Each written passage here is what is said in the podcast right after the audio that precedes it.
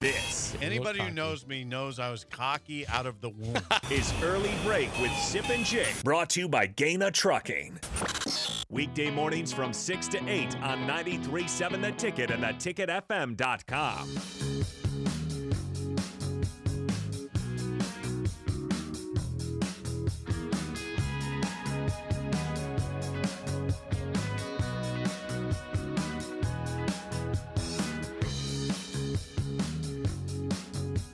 Once again, you can call or text 402 464 5685. Watch and comment on Facebook, Twitch, YouTube, and Twitter. The show sponsored by Gaina Trucking. Saw this before we move on to more Nebraska stuff. Football. Yeah, football. It is football. Uh, I, That was obnoxious, I don't think that Chris Klieman's going to be in the conversation here. No, thank you for bringing this up. He's on the verge of a contract extension at Kansas State. He's one win away from for sure an extension, getting to nine wins on the season. But he's under contract through 2026 right now. But every time he leads the Wildcats to eight or more regular season victories, the season culminates in a bowl game. His contract is automatically extended by one year at a salary of 4.3 million dollars. So he's about to get there. Now, again, if you paid Chris Klieman nine million dollars, maybe maybe he listens here. At That would be unreasonable. What's unreasonable for, or what's reasonable for Chris Klieman? If he's making four point three Three, or four point three. yeah, it's six, six, I'd say. It, it- right now he's making three and a half. Actually, now that that will increase to four million next year and four point three every remaining year of the deal. I mean, we're just playing AD here, you know. Um, but I'd say five point five to six million would be the reasonable. But that's not happening. Klein, Klieman's not going to be Uh, I- I, don't think. Yeah, he's not. No, Chris Klieman's not going to be Nebraska's next head coach. saddens me. I like Chris Klieman. know a you do. You know I'm a big Chris Klieman fan. Yeah. Big. He his no. I, I know. I, I'm with you on that. If if they name Chris Klieman, I'd be okay with it, but it's not happening. Um. Okay. Mickey Joseph also was on radio last night. Mickey Joseph, interim head coach for Nebraska. There's an 11 year old caller who asked Mickey about Nebraska's quarterback plan for Saturday, 11:07 a.m. against Wisconsin. Right now, Mickey said, Mickey, it looks like Casey Thompson will be ready to go. Hello. Now, then he tempered it. We'll we'll still go day by day with him, but today he looked really good. Now, how does that change your Well, it- outlook on the game? It brings a level of intrigue. I mean, I think right now, if I, speaking to most people, if, if Casey does not play, there's just a level of doom because of what you've seen with the backups. there is. I hate Like that. That's not me being over the top. It's the fact that this offense has scored 25 or 25 points in the last three games combined. Mm-hmm. They are. They're not moving the football. They're not scoring. No, I know. So that against a good defense, It's a good defense. It's not great The- defense. It's a good defense. they're top 20 in the nation. It's a good defense. It's good. It's not. It's not as good as last year. They had 100. They gave up Iowa 146 yards. I talked to offense. Potrykus yesterday, Jeff Potrykus, Milwaukee Journal Sentinel, Yeah. good friend of ours. and he said the words, "It's a good defense. It's not as good as last year's because they lost those two inside linebackers to the NFL." yeah, Le- Chenal and Leo Chenal. Um, And he, by the way, good news for you. I mean, I guess me? not good, not good news for you because you love Iowa, but he said Iowa's offensive line is awful. That explains why Wisconsin had six sacks against Iowa. He said Iowa's. He said their offense is obviously awful, but their offensive line is awful. and they still are likely to win the Big Ten West. Now they got to beat Minnesota this weekend. Gotta beat Minnesota, Jake. Are you really picking Iowa to beat Minnesota? yes. Whoa. What what did we just what have we said on this show? Again, I don't like Iowa. I know it sounds like I do. I respect them. You just said yourself on Monday. Nebraska, uh, Iowa has won 13 straight games in the month of November.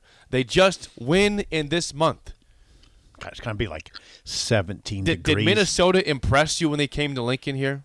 They look good No, to you? No, no, they didn't. they- they just looked looked okay. very subpar, average at no, best. they looked okay. They looked extremely average, ordinary, yeah. ordinary. Well, that's Iowa too. Well, sure. It's Uh, but be a, but it's gonna be a- except, I will give you this: not ordinary on defense. Iowa, elite. Minnesota's defense is good. It's not. It's not Iowa good though. No, that's what I'm saying. Yeah. Iowa's Yeah. So advantage. Iowa. yeah. Iowa's special teams are better than Minnesota's. They have two phases that are better Who was, than who Iowa's. was the best player in the field? Probably Minnesota Yeah. with Ibrahim. Yeah. You know? Yeah. But then you got Cooper DeJean just But- making plays all over the place Oh, as yeah, a punt the thing. returner and defensive You back. almost got me kind of, convinced here. Ibrahim's like that. That whole notion of well, they have the best players negated by the fact he's running into the best defense, one of the best defenses in the country. I think Iowa, Will Ibrahim get hundred against Iowa? That's a good question. Iowa's going to win that game. anyway, Mickey, Sorry, how do we get to Iowa cut talk? Uh, right now he said it via Wisconsin. Right now, via, that's how he got into it via Wisconsin. Right now, it looks like Thompson will be ready to go, according to Joseph. He also he also talked about how Tom Osborne meets with him every Monday at ten thirty. Um, Osborne is a good influence. Joseph says this. He's still sharp and still understands what this program needs to start winning again. Then, then Mickey says the magic words. We got to get back to the trenches. Get big boys in here on the offensive and defensive lines. Get some depth in there and get a competitive roster.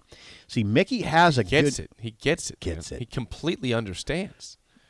He gets it. Which is why, again, we pointed out last segment that I he's unlikely to get the head coaching job. But if he were to get it, it's because he understands what, what it's going to take here, and he and he can, he can recruit good players. More from Mickey getting it. Yeah, Here's more from Mickey getting it on the radio last night. He said assistants should always have a plan if they if if they're going to serve as a head coach. One, he says this. One of the things I wanted to do is bring back the physicality. That we're going to be physical again. We're going to run the ball and stop the run. Mickey is saying all the right things. Now Tom Osborne, I mean, when Frost was hired, I talked to Tom about that. That that Nebraska's got to bring back the physicality. Tom was all about that. Frost didn't do it. He didn't do it. He did not do it. no, but but A didn't- little Didn't we see that coming though? Possibly from him. A little bit. Was his UCF offense physical? No, but Was was Oregon's offense overly physical? but he said. I mean, yeah, I don't remember what he said. It was a long time ago. He said he wants. Yeah, he had mm-hmm. he had Royce Freeman at Oregon, and Royce Freeman's a big back, and they ran the hell out of him. Okay, they did. I mean, he had he had fifteen hundred yard seasons, Jake. More than that, he he went to sixteen hundred yards. I always bring up Royce Freeman. They ran him at Oregon. Frost was part of that. But I'm, I'm not denying that. But what what was the type of offense though? Well, I was mean, it it was just a- line them up physical and just Well, obviously they were they were hammering the power game. Royce Freeman's a big back. I mean, probably a lot of power. he would be he would have been a good Big Ten back. That's for sure. Oh man, beauty, beauty. You love you love Royce Freeman. Oh, you love it. One of your favorites Yeah, over the years. yeah. Anyway, that, that so that was Mickey on radio. Um, so, so Casey's in. We could be seeing Casey Thompson on Saturday.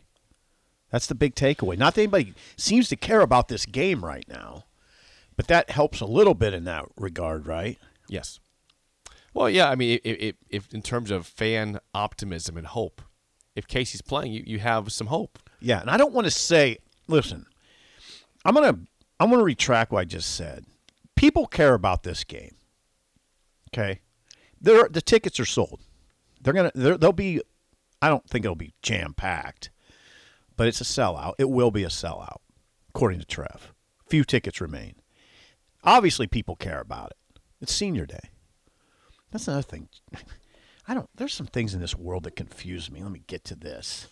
Mickey said between 28 and 30 guys will be honored on Saturday, including the 12 players who have exhausted their eligibility. 28 to 30 guys are going to walk on senior day?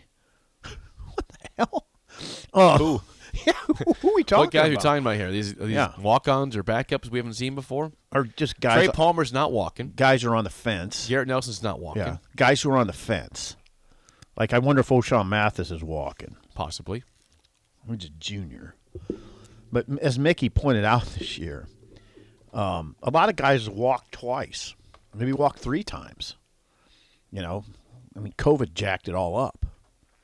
It's fine. I don't care who walks and who doesn't, but but sometimes when you're watching this, don't just automatically assume that that guy walking who's a junior is not going to be back next year. He might be back next year.